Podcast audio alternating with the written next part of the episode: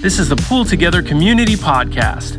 Pool Together is the world's number one no loss prize savings account, you can visit pooltogether.com to deposit. You're listening to the Pool Together Community Podcast. I'm your host, Hot Mike, aka Tim, aka Gnarly Mullen. Did you know that? And I'm here today with Andy from Eco. So excited to talk to you, Andy, about um, your product, this this startup that you're doing, the round of funding you just closed. That's exciting, and what's on the docket for you. So welcome. Thank you. Thanks for having me. It's great to be here. So Andy, you're you're at Stanford. Is that a thing? I, I was. I was back in the day. Yeah. Okay, but always right. You totally just rep the brand. You got your Stanford sw- sweatshirt on right now, right?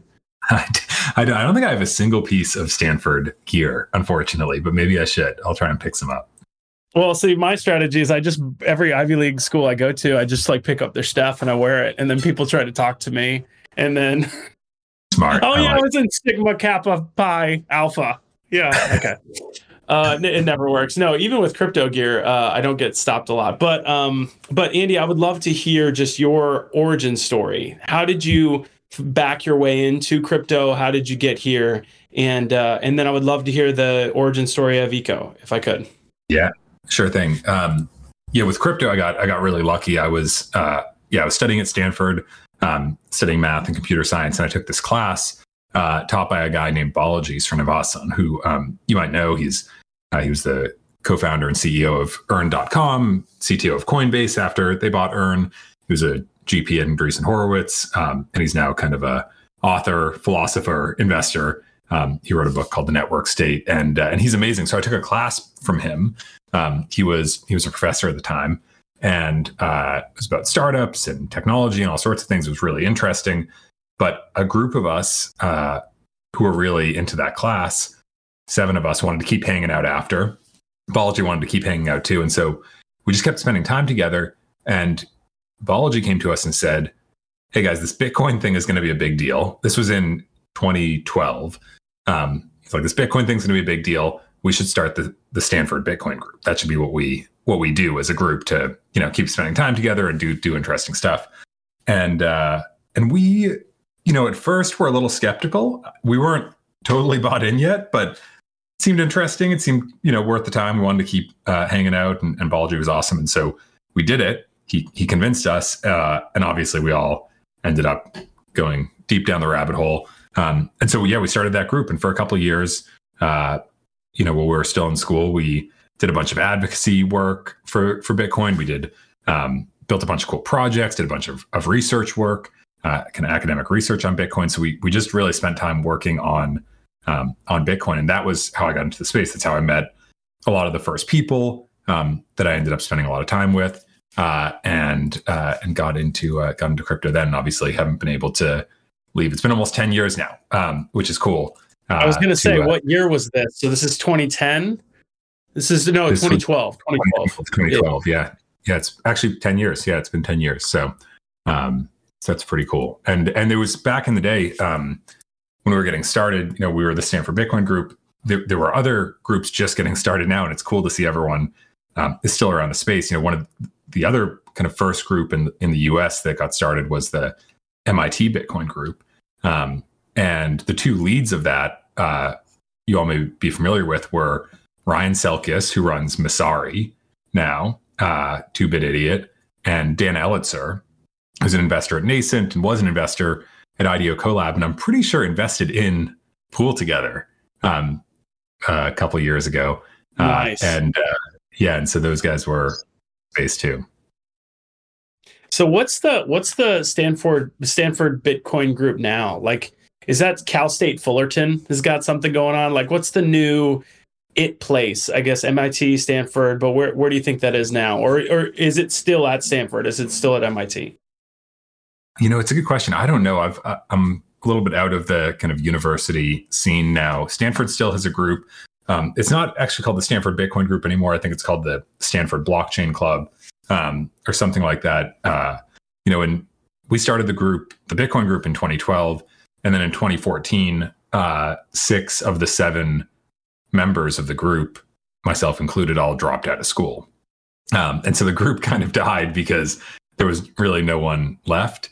Uh, and so there were a couple years where Stanford didn't have a group, and then um, some some new folks picked up the mantle and set up the the the Stanford Blockchain Club, and so that's now now what they're running. But I think that's going really well, and I'm, i think many other schools now have um, have programs too, which is really great. That yeah, that's really great. I I would think though that academia would be a little bit behind the curve, maybe in the at least in the. I mean, especially because you all dropped out. like the momentum, you know, shifted to the G train. I, I seriously had I met two devs on the G train just hearing them overhearing their conversation, and so stuff was happening. So maybe Brooklyn, maybe at least in the United States, maybe Brooklyn, maybe maybe uh, I don't know, Miami or something. Yeah, Brooklyn's Brooklyn has in the United States, I think probably the the strongest uh, strongest crypto community these days. Oh, I love that endorsement. Okay, so then then how Eco? How'd you get there? Yeah, so Eco got started in uh, in 2017, and I actually wasn't uh, full time at Eco when it got started. I was just starting CoinList um, at the time, and we can talk about the, the CoinList story. Um, so I was getting CoinList started, but um, so was Eco uh, at the same time, and I started as a, a founding advisor to Eco, so I knew the team really well. Was really involved from early on, just helping them and um, and participating and trying to to assist as I could while I was uh, off running CoinList, and uh, and ran CoinList for three years until uh, uh, and you know was a co-founder there. And then in October 2020, I ended up leaving CoinList and came over full time to Eco as CEO, um, and I've been running it for the last couple of years. Uh, and so we can talk about that. We can talk about how that decision came about. CoinList obviously is an incredible business. Um, well, tell me and, about starting CoinList. I would love to hear that because that's just like I mean, I mean, right? It's keeping track of all like the token offerings, the ICOs. Yeah, and actually running running the token offerings and um, build communities and um, and now also as an exchange and a bunch of other business lines too. Um, but yeah, in, in, the way CoinList got started was in, in 2017. Um, Protocol Labs was just about to launch Filecoin, and they wanted to do a big sale for Filecoin, a big public sale. And so they, they were going to do that. And they realized that uh, they really needed some help on kind of the compliance side of running a token sale.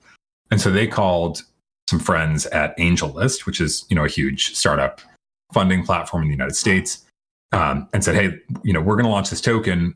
You guys have lots of compliance and, and, and kind of uh, fundraising expertise. Let's work together. And what they realized really quickly was that uh, that collaboration was something that every single crypto project needed. Every single project was going to run a launch a token, run a sale, and they all needed the same set of infrastructure. How do you compliantly sell, distribute these tokens, wallet infrastructure, um, you know, kind of investor communications, all of these things. And uh, and so they ended up saying, well, this should really be its own independent business. Every token project's going to need this. And so let's let's spin out this company, CoinList. And so CoinList spun out of AngelList from that collaboration. Um, I was really close with the Angels team and the Protocol Labs team, and uh, and they were looking for for someone to run it. Um, this this kind of new spin out entity, um, and I happened to be available, and so stepped up to the plate and uh, and took the reins there, and and had a couple other co-founders, five of us total, um, and ran that for three years. And is this in, in NorCal? all of this is like happening, all the connections and stuff are all happening in NorCal. Yeah, a lot, a lot in San Francisco. Also, CoinList was also in New York, so it was split SF New York. Um, so there's a lot of back and forth, but but the very beginning was in San Francisco. Gotcha. Okay. All right. And then so from CoinList then to Eco. Yeah, well, you know, CoinList was was going really well. Um, 2020, we'd kind of made it through winter. We'd survived um, and token sales were picking back up. The business was going well. Uh, so I wasn't I wasn't trying to leave CoinList. Uh, the company was doing great, um, and everything was really good. But I had this, you know, extremely unlikely set of circumstances that led me to say, "All right, I should leave CoinList, this company that is my baby and that I've been running for three years and that I care deeply about, and uh, and come and join Eco." and it was this this combination of a few things. You know, I think one one big one was uh, the mission of Eco, which is to put people's money back to work for them and try and rebuild the financial system from the ground up and create something better. Um, is I think the highest and best use of crypto. It's exactly what I want to be working on. And so there was this mission that I cared deeply about, plus a team that I thought was absolutely incredible, world class. Um, and so it was, you know, and I had looked at 4,000 crypto projects during my time at CoinList. Literally, we had, during my time, we'd seen 4,000 crypto projects try and apply to work with CoinList. So I had, I had seen a lot of them. Um, and I could tell that, that Eco was something special. And that was true. And then two other things happened. One was that, you know, at, at that time, I could just tell that Eco was going to succeed. It had been in kind of an R&D phase for the first couple years where it was, you know, it might work, it might not. But then in 2020, got a bunch of early signals from the market, things started to shift, and we started to say, wow, this thing is going to work. Uh, it's really going to go. And, and I can I can tell that it's going to after looking at all these projects at CoinList. You know, I have a pretty good sense for this, and I can I can tell that this is going to work. So all of a sudden, mission I cared about, team I thought was incredible, and just clear evidence that the thing was going to work. And then the last piece that came into play was that at that point, the eco team needed uh, a new set of skills. And that new set of skills just happened to be the stuff that I'm really good at.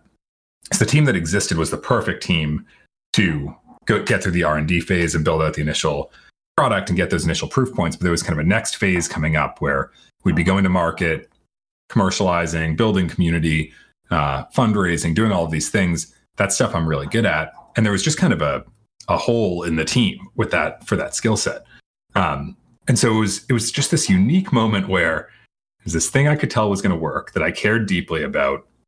I'd been involved since the beginning, and they needed my exact set of skills, uh, and that was just too too good to pass up. So um, it was a really tough decision. It was a really tough decision uh, because I cared and still care deeply about about CoinList, but uh, in hindsight, I think it was it was absolutely the right one.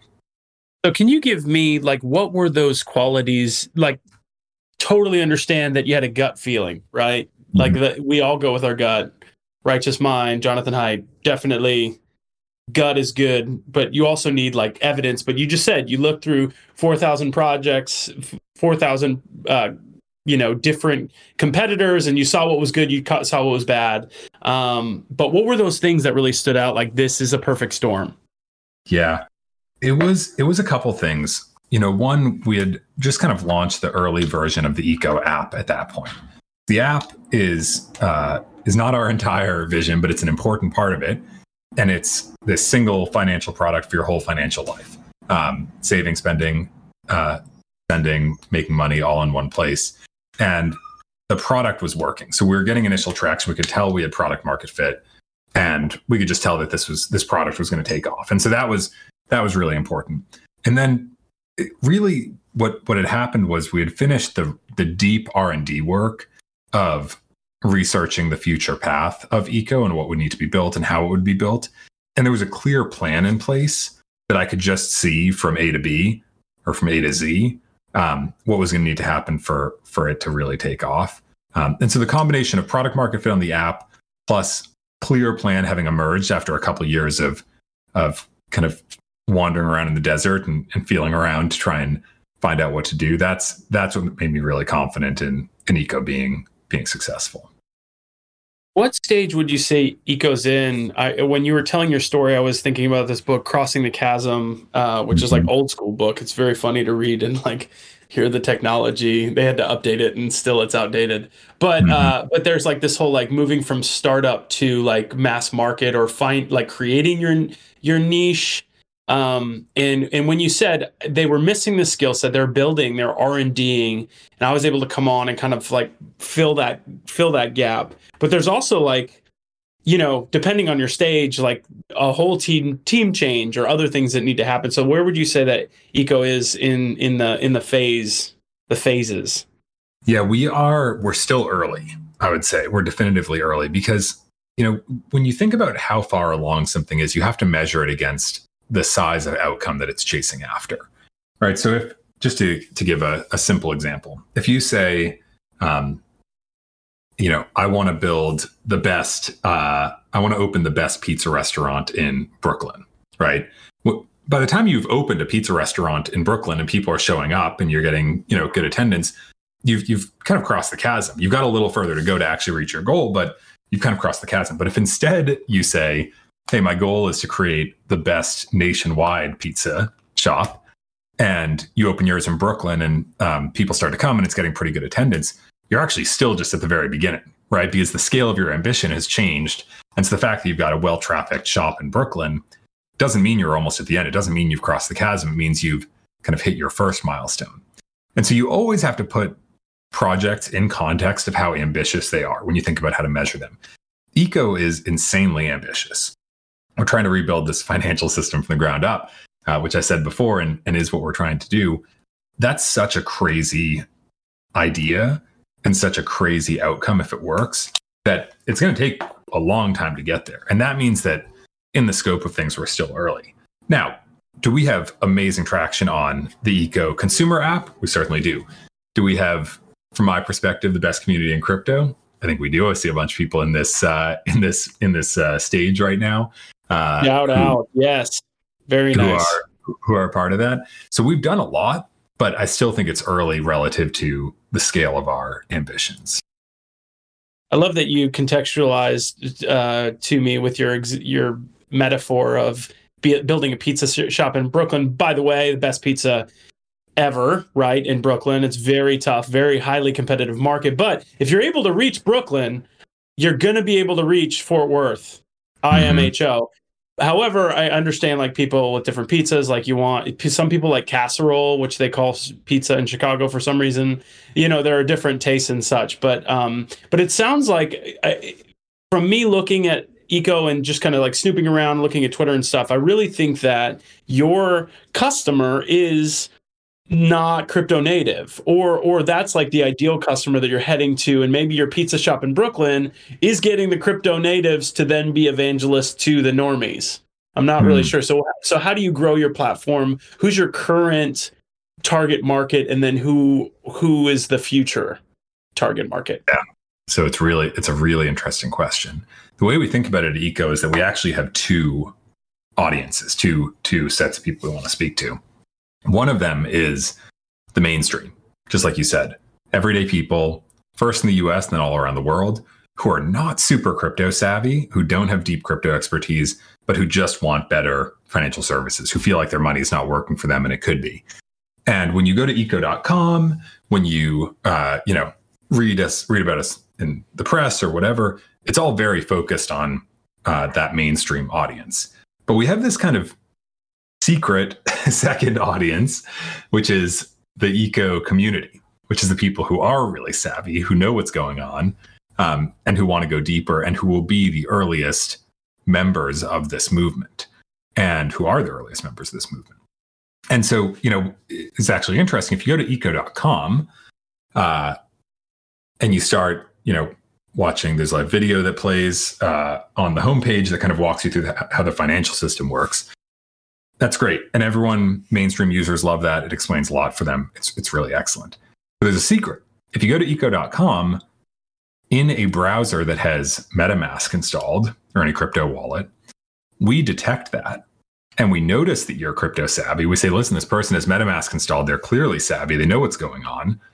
Let's give them a different experience. And so, a couple slides into that video, giving away the secret here, a couple slides into that video, the screen kind of changes. It goes into sort of x ray mode and additional information starts coming up. And it's only once that's happened that we will actually give you access to the Eco Discord. You can't get into the Eco Discord just from going to eco.com. You can only get in if we assess that you're crypto savvy, that you know what you're talking about. Um, and that's how we segment these two different audiences. And it's a really interesting and challenging messaging problem um, because, you know, the mainstream users, if you talk to them too much about crypto and what's going on, uh, they'll get scared, right? They they they aren't ready for that yet. But for these deeply crypto savvy, really intelligent people, they need more. And so we have to find ways to kind of speak to both audiences in their own way and and uh, and give them what they what they each need. So yeah, a big part of our work is is driving this mainstream adoption because we think that's what the future will be. But we think the earliest stages of eco will be really bootstrapped by the earliest members of the of the movement, which is the the very crypto savvy community that we have. Yeah, I was going to say. I mean, going to the site and looking at at the language, it's not necessarily like uh, uh, now I'm like I got Safari up and I've got Brave up mm-hmm. and I'm like I'm trying to like one of my sites is darker blue and then and, yeah. and now I'm all fascinated but I I'm doing a podcast so I can't really mm-hmm. explore but I will but um but yeah there, there's this uh especially with normies with the crypto curious or not even crypto curious in adoption it's like do we even need to onboard people to crypto ideally we're abstracting away a lot of the the uh, the tussle of crypto. Uh, an example of which is like no one really thinks about connecting to the internet anymore. You don't click dial or you don't have to wait make sure the phone line is open. You just find mm-hmm. a Wi-Fi. You know, it's it's it's been abstracted away in a certain amount. And so with eco, I think that at least from my experience is that the uh, the points are a, a very key mechanic in this. Mm-hmm. So so so what you're doing is you're trying to move away from big banks. You're trying to move away from everybody getting a percentage and everybody trying to you know it, it, taking money away from you which is a really great selling point and people feel that i feel that um, and then and then trying to um, you know go give back give to the user like hey you're gonna you're gonna going to retain this value instead of get it sponged away from you, sucked away from you. Um, mm-hmm. it, so that's my impression. Is that correct? Like Eco's points is like a key mechanic. This is why you want to be a part of this. Is the return that you get back. Yeah. So so when you use the Eco app, if you're a mainstream user in the US using the Eco app, you get a bunch of benefits in fiat. You get uh, cash back, you earn APY rewards. Um, and so that's why people use that product at its core, but they also earn eco points. And those points, uh, yeah, are are the thing. We one thing we say a lot is uh, the points are the point, and uh, and that's that's kind of one of our one of our mantras is this idea that what we're actually building towards is making these points as useful as possible. And we have some big stuff coming out in the next, uh, you know, very very soon window uh, on uh, on that in particular, um, which the community knows. And so the points are the point. And really, what we've built is this consumer financial product, this app that you know offers people amazing benefits in fiat in dollars uh, which convinces normal mainstream people to go over and use this product. But what we're secretly doing uh, as they use it is giving them these points. We're onboarding them into the points ecosystem to the points economy. And we are doing that in kind of a, a subtle way and almost like a trojan horse way by you know not you know the the eco community in in discord the crypto savvy people they know that points are interesting. They know points are going to be something. Um, but the more mainstream normal people don't know that right? And so what we need to do with them is give them an experience in fiat that gets them really excited and then use that as a way to onboard them into this points economy as well. Um, and so that's the kind of dual dual track strategy that we that we follow there and I believe you. Listen, points are the point. I love that, but I I also seen that work in my own life or in my mom's life. I talk about my mom a lot on the show. I don't know why, um, but uh, but Starbucks rewards points. I mean, the, those things are basically currency. They're their own fiat, but there also is every. There's a lot of points noise out there. So if the points are the point, how do you differentiate mm-hmm. eco points as being the points? Like those are the points that you want, mm-hmm. rather than everyone else with their with their points or their you know carrots that they're dangling. Yeah, well, that's that's a lot of what we have coming out over the next couple months that uh, I can't say too much on quite yet. Um, but uh, but the way we talk about it is that these points are you know, what we call an open rewards currency. So they're an open system. And I think the big difference here is that Starbucks points and American Airlines miles and you know all of these point systems, they're all closed systems. You can't take your points out of the system. Uh, they're stuck there. They're stuck in the walled garden. And the companies that run these programs can devalue this points, those points whenever they want. And they do. Right. The the number of points you needed to book a flight on American Airlines five years ago is much lower than it is today. And they can just arbitrarily do that. And we don't think that's right. We think that once you earn something, it should be yours. You should own it. You should be able to take it away if you want to take it away. And it shouldn't be managed and devalued by a single entity. We think something better can exist there. And so that's what these points are building towards is this open rewards currency that's not controlled by us. That's not, you know, our thing that we can devalue at will, but is actually managed and governed by the people who hold it, the people who actually are the owners of the points and creating that as a paradigm for the future and one where you can take them anywhere, where it's open, where anyone can accept points or integrate points or get involved with points. Um, and so that's what we're trying to build out is, is this idea of an open rewards currency uh, and what what kind of comes after that as well and, and, and what the future could look like based on that.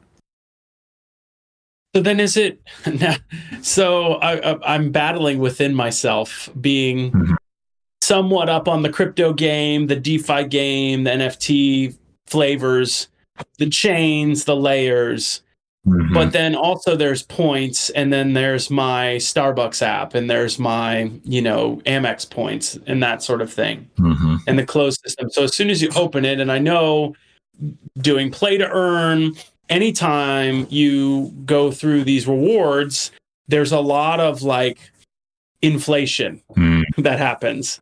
And so if you open it up, are there like a set amount of points? Is it deflationary? Is it an inflationary and who cares because that's fine? Like can you explain that for me, sir?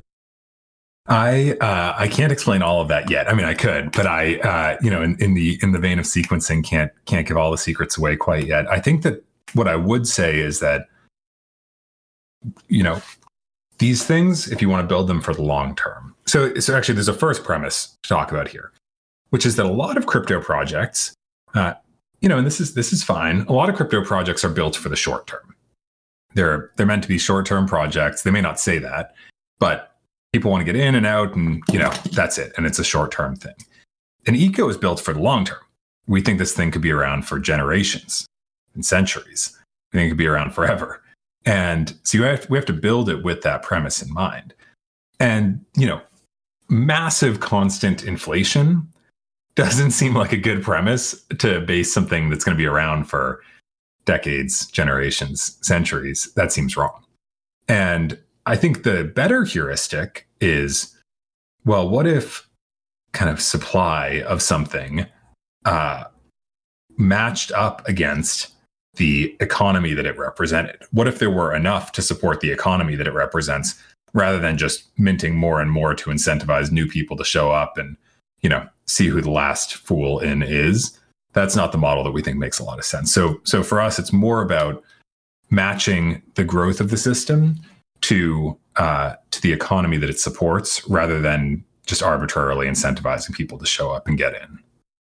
When you were looking at eco, were the points there? The points were the point still. The point. The points were the point. The points have always been the point. Always been the point. Like Jinx. Yeah, that was great immutable points even like as you're talking i'm writing down notes and i'm like ooh that's that's anyway mm. like yeah what what if something that stands the test of time when they unearth civilizations and eco points are there on a flickering yeah. iphone screen or something yes i don't see why Beautiful. not so andy i'm uh, part of my role here at Pool Together is I, I started doing the podcast I've been like full time in crypto since November 2021, but I dabbled in 2019 and 2020, and I got I got mad about ex- like the fees. I just want to do stuff with tech. I like to be on the bleeding edge. I like to you know, buy stuff and immediately get it outdated because a new version of hardware came out. I love that because I get to do cool new things and have fun with it.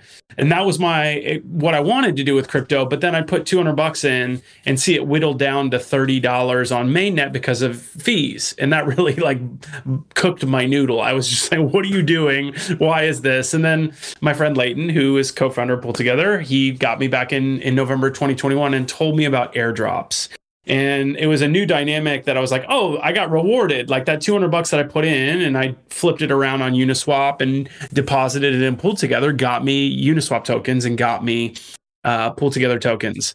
And, um, and so, but these eco points are not governance, which is generally what people are thinking, right? This is not a governance thing. It's a, um, it's, it's, it's a, I'm really intrigued. You've really got me excited about like, ooh, what could you do with points? Are what we buying Buicks? Are Buicks still around? Are we what like why why should there be any boundaries as to what you could do with points? I don't I don't know that there should be. And I think if you're trying to to build something totally new that can stick around for a long time, I think it has to be able to to serve basically every use case. You know, we've got a a really interesting challenge going on in the in the eco community right now. Um, for those eco community members in the audience, I'm talking about DAO Challenge Five, um, and it's this challenge talking about, you know, let's imagine a world of points in a couple different scenarios down the road, and let's think about what use cases might develop for those points. And it's amazing to see there's a wide range of of ideas, um, but it could really be anything. You know, I think exactly what you're what you're saying is is spot on. That your mind starts to go crazy with the possibilities. You're like, wait, these could be used for anything. And you know, why don't we just keep enabling more and more use cases like that? Why would it have to be single purpose or narrowly focused when instead it could it could serve a much bigger economy? Um, and so, yeah, I think there's there's a lot that points can do. I love how I got wooed off track because I was just like as I was talking, I my brain started, you know, it's the ADD, it's fine.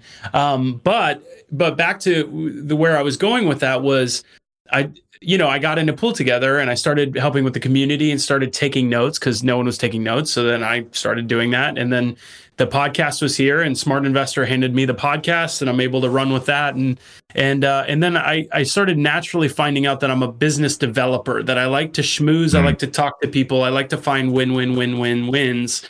Um, even really complex ones. And I understand that partnerships are messy but I really believe in the power of them, especially as we try to onboard people to crypto. To this thing. If if there if at some point we don't lock arms, we're not gonna we're not gonna it's not gonna work right? So uh, what is eco's business development strategy or or the the partnership strategy right? Because you're building a product you don't want to creep but then there's also like as we just we mentioned all these big brands but then there's also crypto brands that i could see eco partnering with as well. So what's your mm-hmm. strategy with biz dev and partnerships? Yeah we we call it um, economic development is what we call it uh, because at the end of the day what we're trying to build here is an economy uh, and uh, and so what we need to do is develop that economy.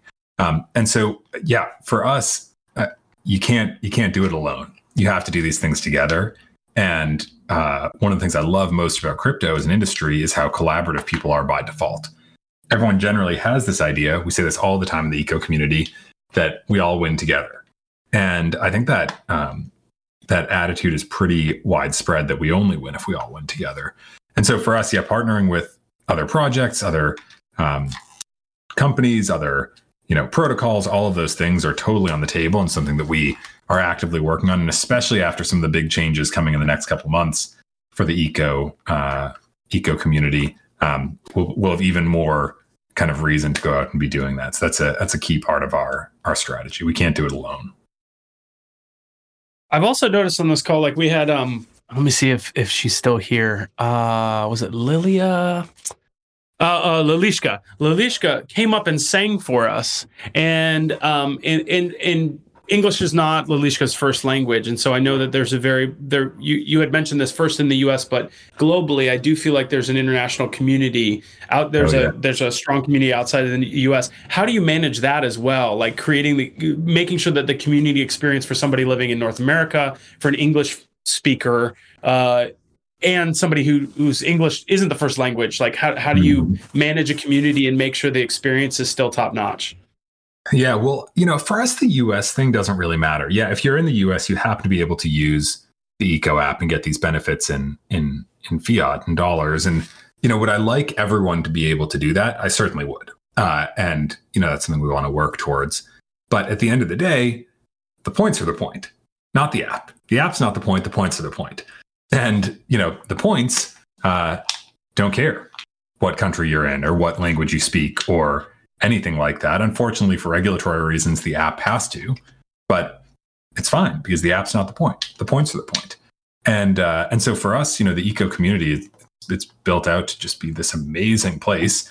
Everyone communicating, collaborating. We run a ton of challenges and bounties and everything. Shout out uh, both Dave and Rob, our two uh, world class community managers, are in here, plus a whole bunch of other people from the community who run their own bounties and challenges. And I, I would I would name them, but there's too many in here for me to even nail down Ildar, uh, runs a lot of challenges in the community.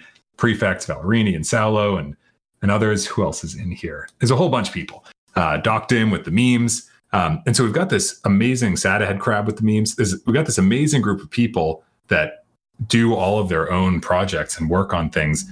And no one really cares where they're from, what their first language is. The community's mostly in English, although we do have uh, foreign language channels just because you know there's value to having everyone talking together rather than segmented into into kind of like different places for different languages. But um, but the activities that we do and uh, and bounties that that happen and challenges that happen, they don't care where you are. Um, anyone can do those those anywhere. I think that's going to be a huge unlock. I, I work with um, a nonprofit in Japan uh, with J- Japanese speakers primarily, and uh, just even in the Discord uh, to see like real time translation happening.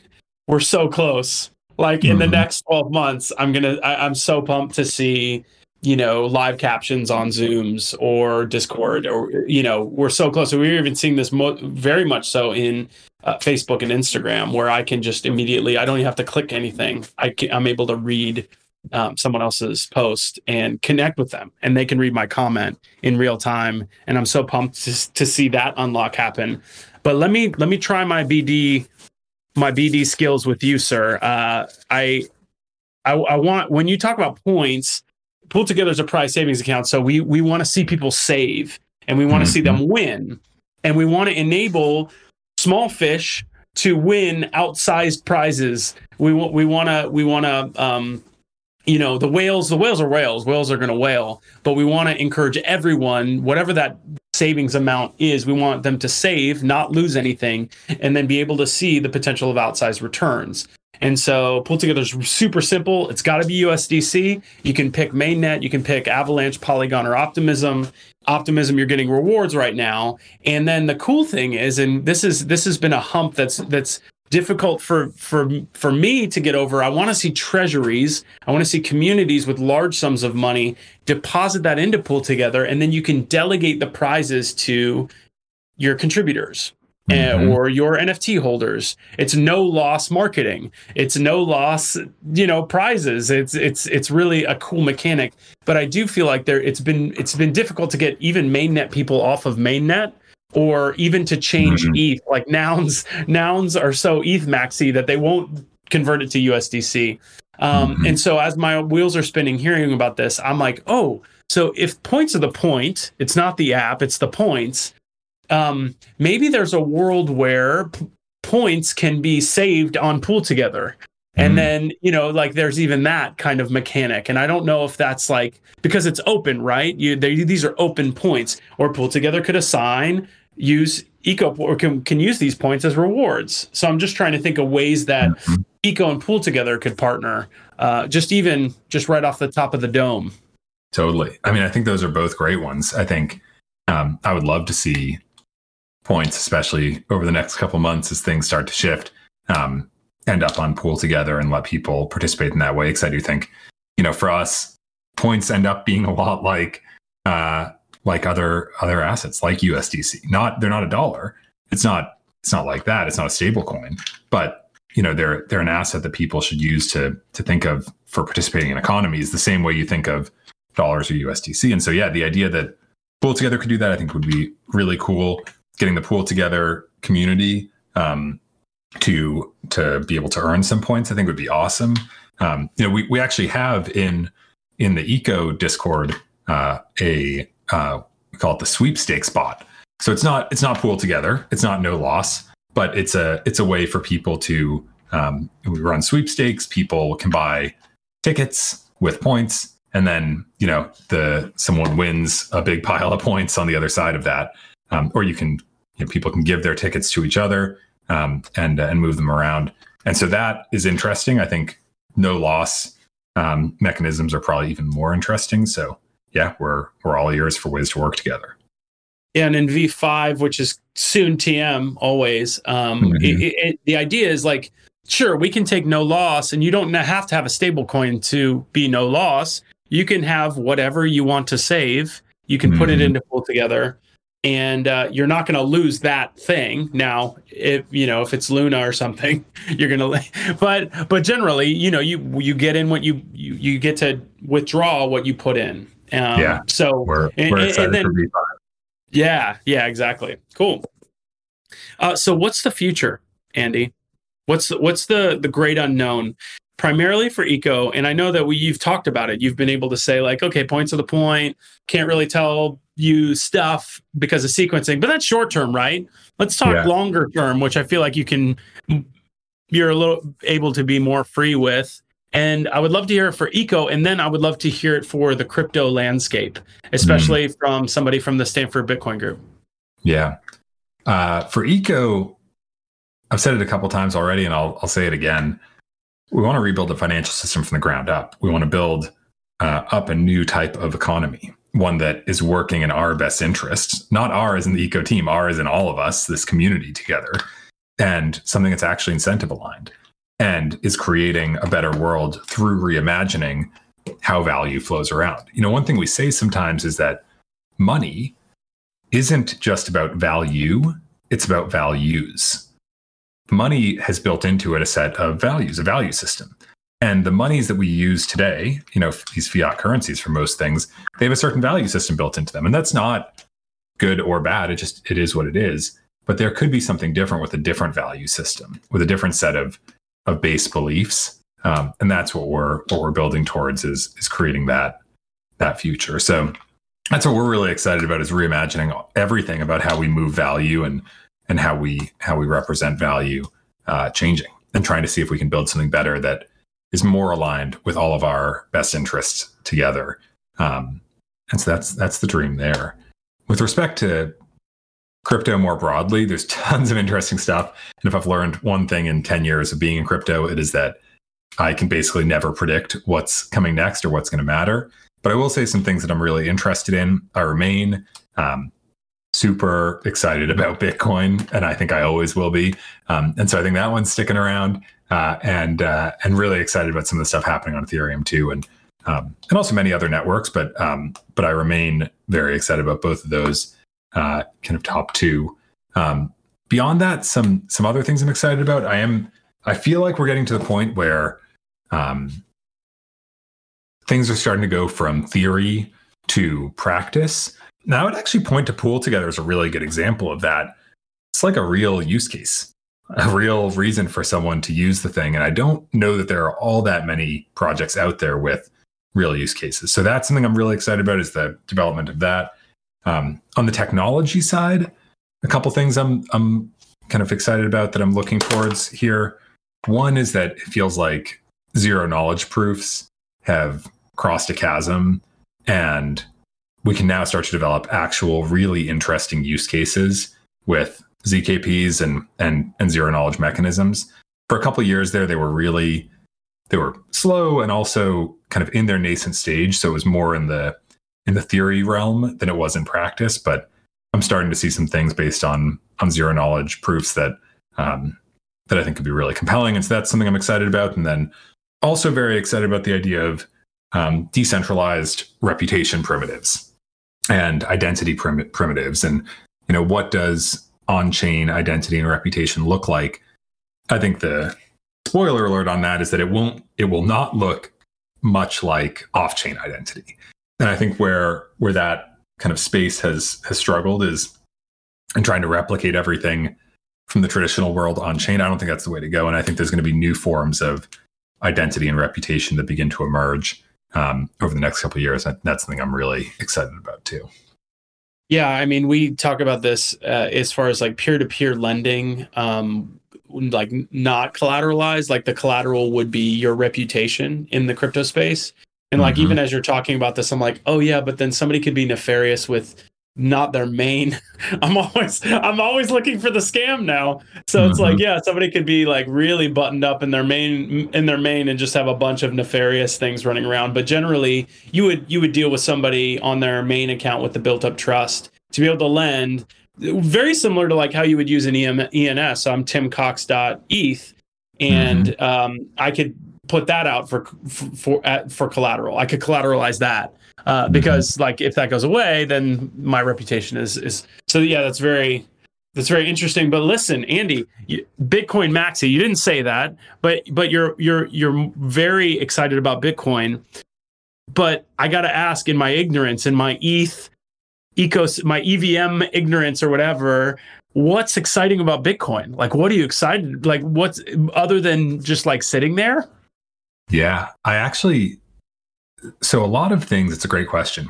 A lot of things out there are exciting because there are lots of developments happening. So, like, I think Ethereum is exciting because of how fast it's evolving and how many new developments are coming out and all the EIPs floating around, and um, and there's just a lot of innovation happening. So that's a reason something could be really exciting. I think the reason I'm most excited about Bitcoin is that it's not exciting, and another reason to be excited about something is that it just works for what it's meant to do. Bitcoin, I don't think is going to do everything. I don't think Bitcoin is you know the platform on which the next big decentralized computation platform is going to you know exist. I don't think that's true. I don't think it'll ever compete as a as a you know world class smart contract platform or l1 um, but i do think it's really good at what it does which is basically just sitting there.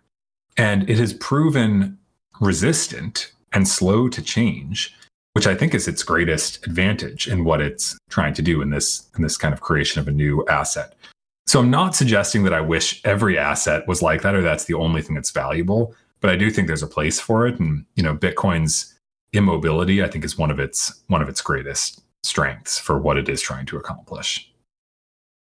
So if you could onboard me as a as a Bitcoin curious person, what would you like? What were the steps for me to experience or or or I don't know, thinking like whet my palate for Bitcoin? Yeah.